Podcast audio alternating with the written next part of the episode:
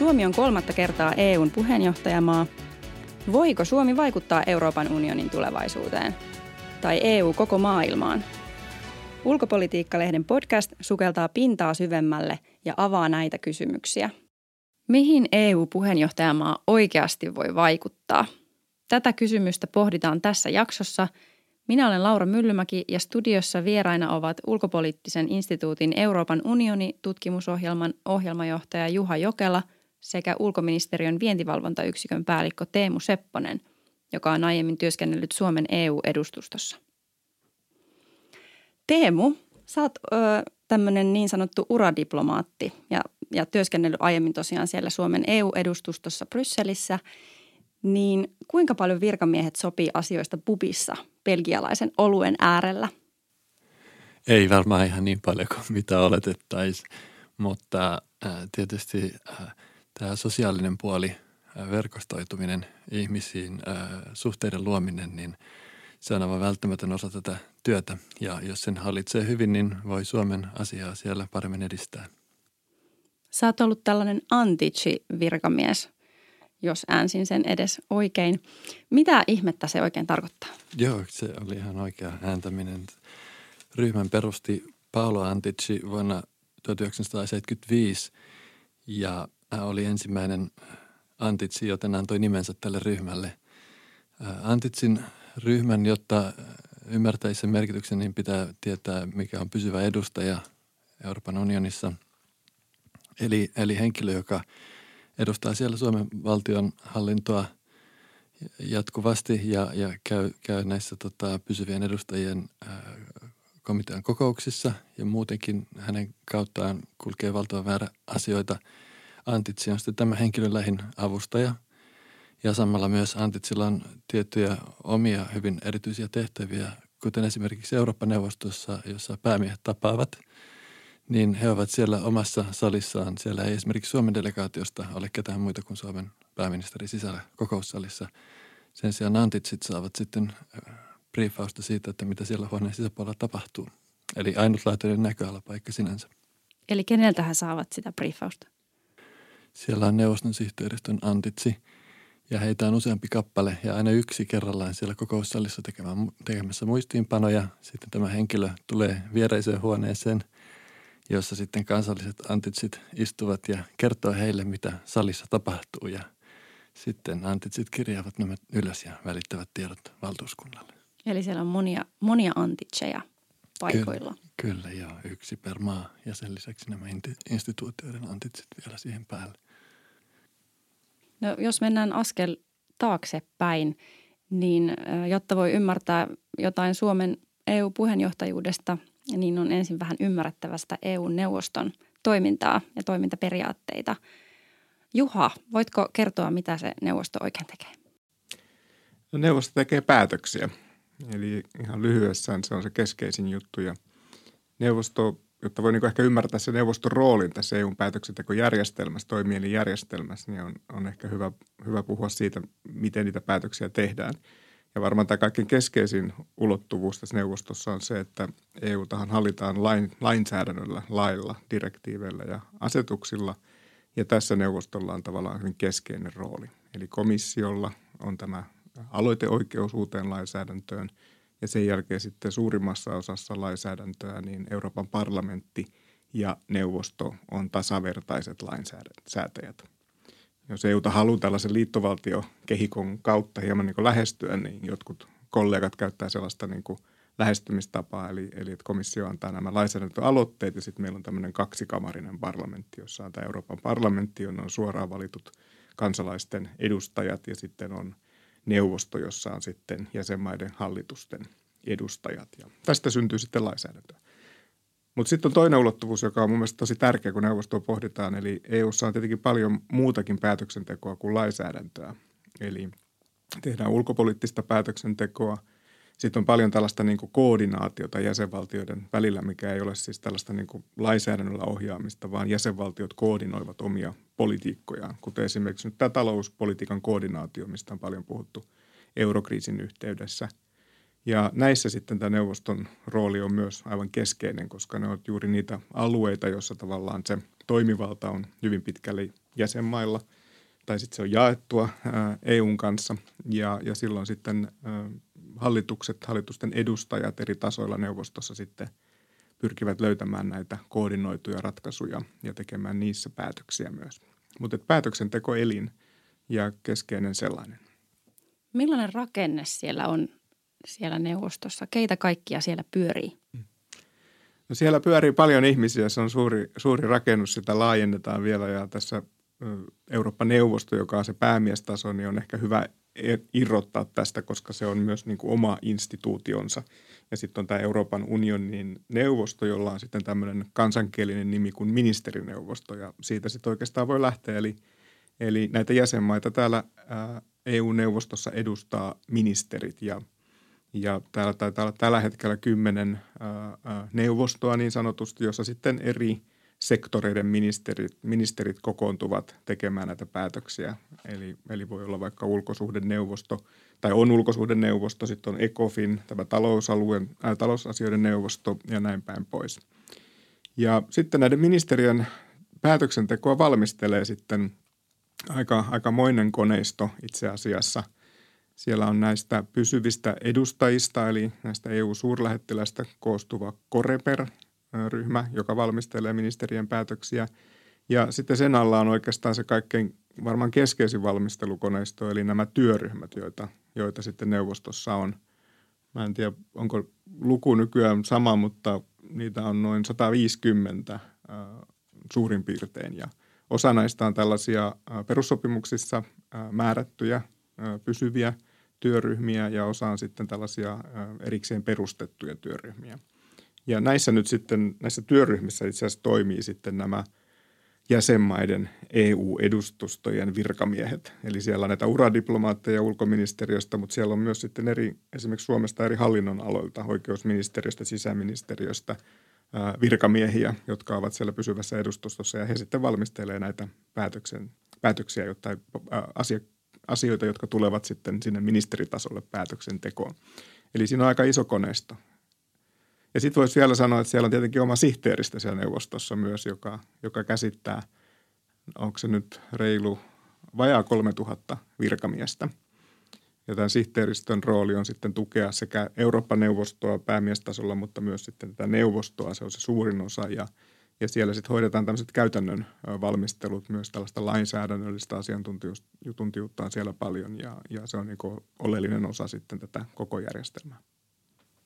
Mitä te muistat siitä, että minkälaisista asioista jäsenmaat otti yhteen siellä neuvostossa? No jäsenmaathan ottaa jatkuvasti yhteen jostain ja tietysti tämä yhtenäisyyden ylläpitäminen, niin itse uskon, että se onkin varmaan Suomen puheenjohtajuuskaudella tämmöinen johtoteema. Se, mikä on kuitenkin mielenkiintoista on, että – siellä ei ole tämmöisiä asetettuja viiteryhmiä kovin paljon. Tietysti on, on esimerkiksi ähm, talous- ja rahoitussektorilla on, on nettomaksajien ryhmä, johon Suomi kuuluu ja kauppapolitiikassa on kauppaliberaalejen eli vapaakaupan kannattajien ryhmä, johon Suomi kuuluu. Mutta näitä muutamia poikkeuksia lukuun ottamatta, niin Suomella ei ole sellaisia tahoja tai, tai muillakaan, että me niin lähtökohtaisesti aina oltaisiin samaa mieltä jonkun ryhmän kanssa, vaan niitä, niitä tota, liittolaisia ja ehkä sitten vastapelureita, ne sitten niin kuin määrittyvät äh, asian mukaan. Ja se on terve merkki unionissa, että näin on, että siellä ei ole tällaisia pysyviä jakolinjoja yleensä. Tietysti tämä on, tämä on yksi, yksi unionin tulevaisuuden kysymyksiä varmasti myös, että on sellaisia teemoja, jotka ovat enemmän jakavia kuin, kuin muut. Ja nyt kun kysyit, niin esimerkiksi maahanmuuttopolitiikka tietysti on tämmöinen hyvin niin kuin vahvasti jakava aihe. Sitten ää, talous- ja rahoitusunionin kehittäminen on toinen, jossa on aika, aika vakiintuneet tämmöiset ää, jakolinjat. Mutta se, että, että näistä päästään myös yli ja, ja kyetään tekemään ratkaisuja, kompromisseja, niin sehän on avain siinä, että unioni työskentelee tehokkaasti. Ja se on myös taidon näyte puheenjohtajalta sitten, että osaa etsiä näitä kompromisseja ja hakea ratkaisuja. Ja tietysti kysymyksestä riippuen sitten usein tehdään päätökset määräenemmistöllä, eli sitten haetaan koko ajan sitä, että onko se määräenemmistö kasassa vai ei. Voiko siellä olla se toriva määrävähemmistö, jolloin ei päästä etenemään. Haetaan koko ajan sitä, varsinkin neuvotteluissa myös parlamentin kanssa, kun parlamentti ehdottaa jotain, mitä neuvosto ehkä olisi halunnut, niin sitten etsiä sitä, että missä se raja menee, että neuvostossa saadaan päätös aikaiseksi. Yhtäältä nämä sitten toisaalta on asioita, joissa vaaditaan yksimielisyyttä edelleen ja tietysti niissä sitten voi olla kysymyksissä yhden tai muutaman jäsenmaan niin kuin toisaalta taivuttelu, toisaalta sen etsiminen, että mikä, miten se heidän ongelmansa saadaan ratkaistua, jotta, jotta, jotta päätös saadaan aikaiseksi. Eli nyt siis suomalaiset virkamiehet alkaa vetää puolen vuoden ajan näitä työryhmiä. Niin mihin näillä työryhmien kokouksilla siis tähdätään? Kerrataan vielä se ja mi- missä niiden tulokset kootaan yhteen, kun asioista lopulta päätetään? Joo, se on hyvä kysymys asettaa aina kontekstiin, koska Suomen puheenjohtajuus on esimerkiksi, toisaalta se on valtava asia, jos ajattelee, että näitä työryhmiä, jota, jota, ää, jotka Juha mainitsi tuossa, niin – viimeisen listan mukaan, mitä näin, niin erilaisia valmisteluelimiä oli 189 ja niistä sitten pysyviä puheenjohtajan johtamia oli 34, eli alle viidesosa. Eli neljä viidesosaa valmistelevista elimistä, niin siellä on suomalainen sitten johtajana, joka vetää keskusteluja niin puolen vuoden ajan. Sehän on valtavan tärkeä tehtävä Suomelle. Voitteko antaa vielä konkreettisen esimerkin, että mikä olisi sellainen asia, missä vaaditaan sitä täyttä yksimielisyyttä neuvostossa? Mm. Varmaan se yksi iso, iso kenttä, mikä tässä viime aikoina on korostunut, on pakotepolitiikka, joka on, joka on sitten yksimielisyyden puitteissa ja jossa myös sitten nyt jo voimassa olevat pakotteet niin tulevat aina uusittaviksi. Tämä Lissabonin sopimus antoi aika suuria muutoksia unionin institutionaaliseen rakenteeseen ja, ja, ja siinä sitten tämä kiertävän puheenjohtajuuden rooli juuri laski siinä mielessä, että tosiaan korkea edustaja otti tämän ulkoasian neuvoston hoitaakseen – se puheenjohtajan tehtävy, tehtävän siinä. Ja samalla sitten tämä Eurooppa-neuvosto, kun siitä tehtiin sitten tällainen ö, täysiverinen EU-toimielin, niin, niin sille sitten ö, valitaan oma pysyvä puheenjohtaja. Eli, eli ennen Lissabonin sopimusta niin puheenjohtajamaa johti myös puhetta tässä Eurooppa-neuvostossa, joka on päämiesten ja naisten ö, koko tällainen ryhmä, ja joka, joka sitten korkeammalta tasolta unionin toimintaa ohjaa.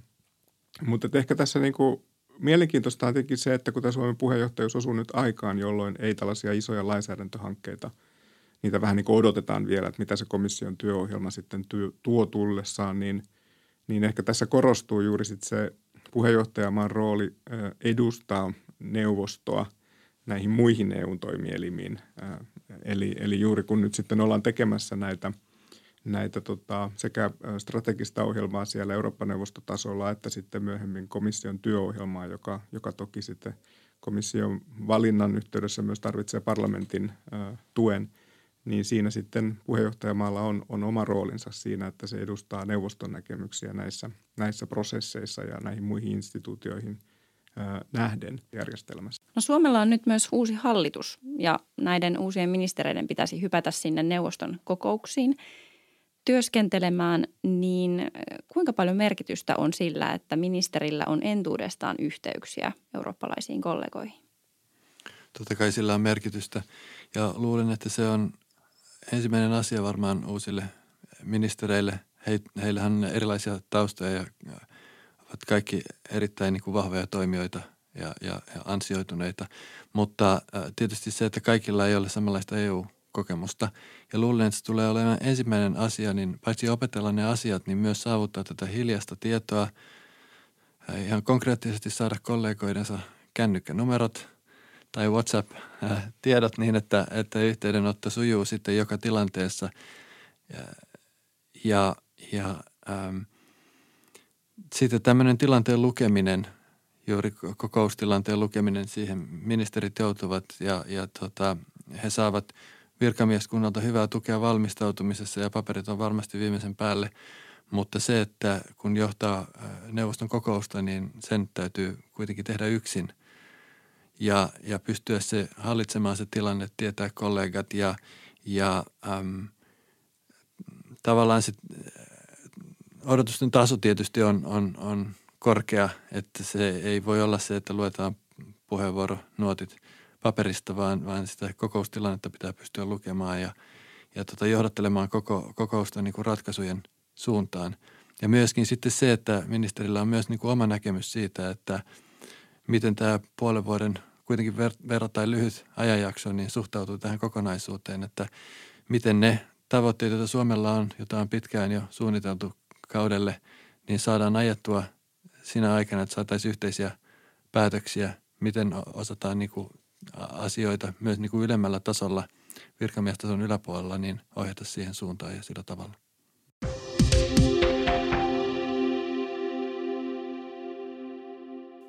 Suomella on erilaisia tavoitteita, joita se pitää prioriteettinaan tässä puheenjohtajakaudella. Maahanmuuton lisäksi on esimerkiksi ilmastonmuutoksen torjuminen, talous ja kasvu, oikeusvaltioperiaatteen vaaliminen. Niin ne on kaikki aika vaikeita tavoitteita.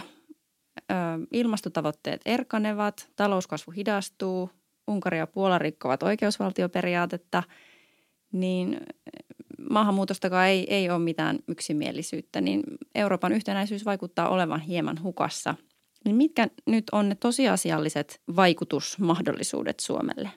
Yksi asia on, on, on tietysti tämä, että kun unioni on tämmöinen hyvin pitkälle niin kuin sääntely, sääntelyn mukaan toimiva ja hyvin juridinen äm, olento – jos näin voi sanoa, koska unioni ei ole kansainvälinen järjestö, vaan jotain enemmän, mutta vähemmän kuin jäsenvaltio, niin, niin tämä on tietynlainen mahdollisuus myös, että silloinhan kun Junckerin komissio aloitti, niin yksi suuri teema oli se, että lainsäädäntö ei ole aina vastaus asioihin, että se, että luodaan aina vaan lisää ja lisää sääntelyä, niin se ei riitä lähestymistapana. Ja nyt on tietysti uusi mahdollisuus myös tarkastella tätä, että miltä pohjalta aloitetaan työ seuraavalle viisi vuotis kaudelle unionissa. Sääntely tietysti se, että sääntely on 28 maan tai tulevaisuus ehkä 27 maan tasolla, se usein on parempi ratkaisu kuin se, että on erilliset säätelyt, mutta kuitenkin se lähestymistapa, automaattinen refleksi, että, komissio mielellään esittää ensisijaisesti lainsäädäntöä, eikä sitä, että katsottaisiin esimerkiksi soft law-tyyppistä ratkaisua tai, tai asetettaisiin sitten muita tavoitteita saavuttaa nämä ongelmat kuin uusien normien luominen. Se – se yhtäältä on, on varmasti semmoinen, semmoinen isompi teema, jota itse ainakin toivoisin, että, että, että, että tässä niin kuin sarana, sarana tilanteessa voitaisiin niin kuin tarkastella. Mm.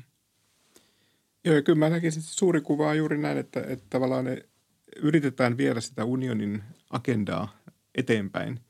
Ja se, missä sitten puheenjohtajamaalla kun ei voida tavallaan ottaa kovin vahvoja kansallisiin intresseihin perustuvia omia kantoja, kun ollaan puheenjohtajatehtävässä ja pyritään löytämään konsensusta ja niitä yhteisiä ratkaisuja, niin, niin siinä sitten ehkä korostuu se, se, että mihin puheenjohtaja voi tavallaan vaikuttaa, on se, että mitkä asiat ovat niitä kaikkein keskeisempiä asioita, joita puheenjohtajavaltio katsoo, että pitää viedä nyt eteenpäin – ja tässä niin kuin varmaan se Suomen puheenjohtajuusohjelma, joka on nyt vielä työn alla, mutta josta on hieman viitteitä myös sitten hallitusohjelman liitteessä, että mitä siellä korostuu juuri esimerkiksi ykkösteemana tämä EUn globaali ilmastojohtajuus. Siihen on ihan ilmastu tavoite, että puheenjohtajakauden lopulla järjestettäisiin EU-huippukokous, jossa sitten luotaisiin näitä suuntaviivoja siihen, miten tähän hiilineutraaliin yhteiskuntaan siirrytään EU-ssa 2050 mennessä.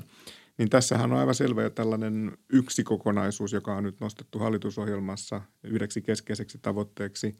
Ja, ja kyllähän se, että puheenjohtajavaltio toimii ja tuo näkyvyyttä tälle teemalle näiden niin omien prioriteettinsa puitteissa sitten osaltaan vaikuttaa siihen EU-agendaan, että mikä siellä on, on niin kuin keskeistä, mikä tulee, niin kuin, tulee ratkaista tässä tai mitä yritetään ratkaista tai missä yritetään päästä eteenpäin tämän puolen vuoden aikana.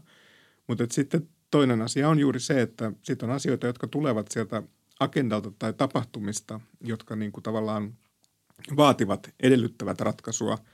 Ja sitten osa näistä asioista on myös sellaisia, että, että täytyy puheenjohtajamaan maassa harkita, että missä asioissa on ylipäätään mahdollisuutta tässä lyhyessä ajassa niin kuin löytää niitä yhteisiä ratkaisuja. Eli nämä prosessithan varsinkin tällaisissa kiistan alaisissa kysymyksissä, kuten esimerkiksi muuttoliike – niin, niin saattavat olla hyvinkin pitkiä. Ja se, että minkä puheenjohtajan kautena sitten esimerkiksi ratkaisuun tai prosessi on niin kypsä, että päästään ratkaisuihin, niin, niin sehän on sitten aika vaikeasti ennakoitavissa. Tilanteet voivat muuttua hyvin, hyvin tota, nopeasti ja, ja, ja, ja sen takia se ei ole siis pelkästään puheenjohtajamaan käsissä, että mikä, mikä ratkaisu milloinkin saadaan aikaiseksi, mutta kuten, kuten tässä on, on, on puhuttu, niin osittain juuri se realismin ymmärtäminen, että mikä EU:ssa juuri nyt päätöksenteossa on mahdollista, mihin voidaan vaikuttaa, mitä voidaan eteen, viedä eteenpäin, niin se on sitten asia, joka, joka, joka varmasti on osa tällaista hyvää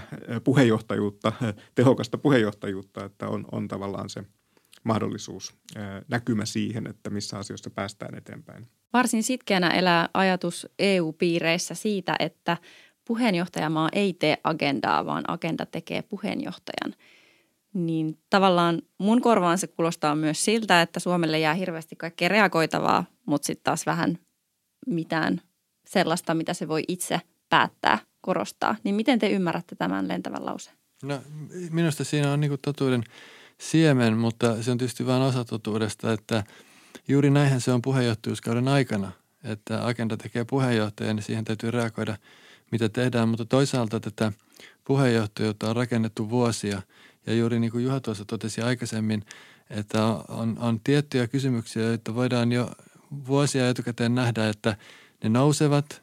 Miten sitten ajoitetaan komission aloite? Komissio tietää, mitkä jäsenmaat ovat tukevampia millekin ajatukselle. Niin, niin tässä mielessä tulee se, että se on vain, vain osittain totta, että äh, tietysti tämä puheenjohtajuuden ajatus täytyy rakentaa niin, että, että vaikka niin kuin – edistämme yhteistä etua, niin meillä on tiettyjä teemoja, jotka ovat meille tärkeitä ja silloin olemme komission kanssa varmistaneet sitä, että ne tulevat sopivalla tavalla esille juuri meidän kaudella, että joko niitä tehdään silloin tai sitten ne on tehty niin, että ne on ajatettu, että tässä vaiheessa pitäisi saada ratkaisuja. Ja, ja myöskin niin kuin sitten samanmielisten maiden kanssa kysymyksestä riippuen on voitu suunnitella tätä, että, että puheenjohtajuuskausi on, on nyt tässä kysymyksessä erityisen aktiivista aikaa. Hmm. Joo, kyllä tämä puheenjohtajamaa ei tee agendaa, vaan agenda tekee puheenjohtaja. Se on sitkeä ajatus ja siinähän niin kuin korostuu juuri se, että se puheenjohtajamaan tehtävä on viedä sitä agendaa eteenpäin. Ja sitten ehkä se kysymys, niin kuin mikä, mikä on myös mun mielestä sellainen kysymys, missä niin kuin kun aina puhutaan siitä, että mitä konkreettista hyötyä niin kuin puheenjohtajamaa voi puhe, puheenjohtajuudesta saada, niin yksi mun mielestä sellainen keskeinen konkreettinen hyöty on se, että jos asioihin löydetään ratkaisuja ja niissä asioissa päästään eteenpäin, niin se kyllä tuo tällaista poliittista niin sanottua pääomaa sille puheenjohtajamaalle muut maat EU-ssa muistavat sen, että juuri tämän ansiokkaan puheenjohtajatoiminnan seurauksena näissä asioissa päästiin eteenpäin, vaikka siellä sitten olisi juuri tätä pitkään kypsymässä ollutta, ollutta tota, ää, prosessia myös mukana, että, että se ei pelkästään puheenjohtajamaan, puheenjohtajamaa ei yksin pysty sitä kompromissia tietenkään rakentamaan. Mutta sitten on toinen tällainen, ehkä en tiedä kuinka sitkeä lause se on, mutta usein myös sanotaan, että, että tästä puheenjohtajamaan – agendasta noin reilu 30 prosenttia tulee annettuna EUsta, noin 30 prosenttia sitten ö, ö, on se, mitä puheenjohtajamaa itse voi niin kuin siihen agendalle tuoda. Ja sitten on vielä se reilu 30 prosenttia, joka on se, mitä ei ole pystytty ennakoimaan, joka pitää vaan sitten hoitaa, kun asioita tapahtuu. Niin mun mielestä tässä korostuu myös hyvin se, että, että vaikka se – agenda tekee puheenjohtajamaan, niin, niin kyllähän puheenjohtaja pystyy sitä agendaa omilla, ää, omilla niin kuin, ää, tavoitteillaan myös edistämään. Ja, ja siinä vaiheessa juuri kun sitä agendaa jo ollaan luomassa, tässähän se asia, mistä me ole puhuttu oikeastaan, tämä trio-puheenjohtajuus, joka on kolmen puheenjohtajan yhteinen ohjelma – niin siinä vaiheessahan jo sitten pystytään ennakoimaan ja pohtimaan niitä, että kuka ottaa minkäkin asian juuri missäkin hetkessä hoidettavaksi. Ja, ja tässä tietenkin puheenjohtajamaan omatkin näkemykset ja painotukset, poliittiset valinnat myös ovat sitten niitä, jotka, jotka vaikuttavat. Ja, ja, ja, ja siinä mielessä se, se, se ei nyt ihan ole tällaista puhdasta managerointia, vaan, vaan kyllä siinä sitten erilaisille teemoille pystytään hakemaan näkyvyyttä. Ja, ja vaikkei sillä sillä näkyvyydellä tai sillä painotuksella sitten juuri päästäisiin ratkaisuun juuri sen puheenjohtajakauden aikana, niin se voi olla joku asia, jokin asia, jossa kuitenkin sitten kun se ratkaisu löytyy, niin muistetaan, että juuri Suomen puheenjohtajakautena tämän asian puitteissa päästiin sitten kuitenkin niin kuin eteenpäin asiassa, että nyt ratkaisu oli mahdollinen. Toivotaan näin.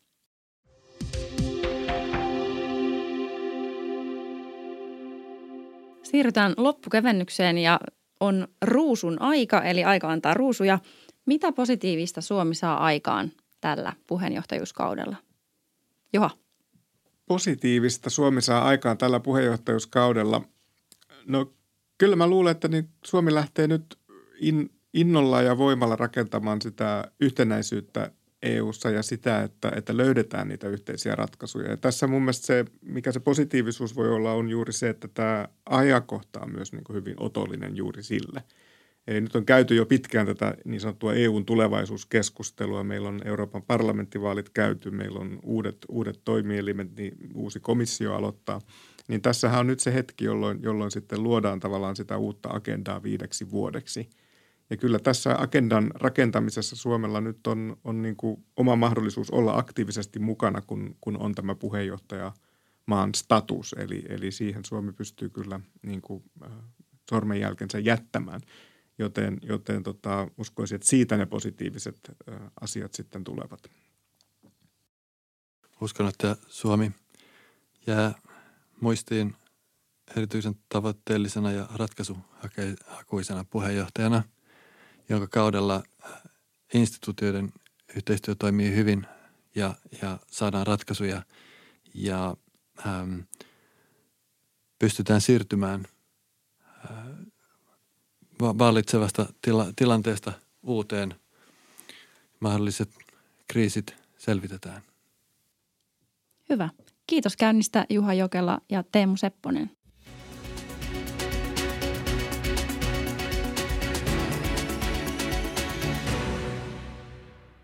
Kiitos, että kuuntelit Ulkopolitiikka-lehden podcastia –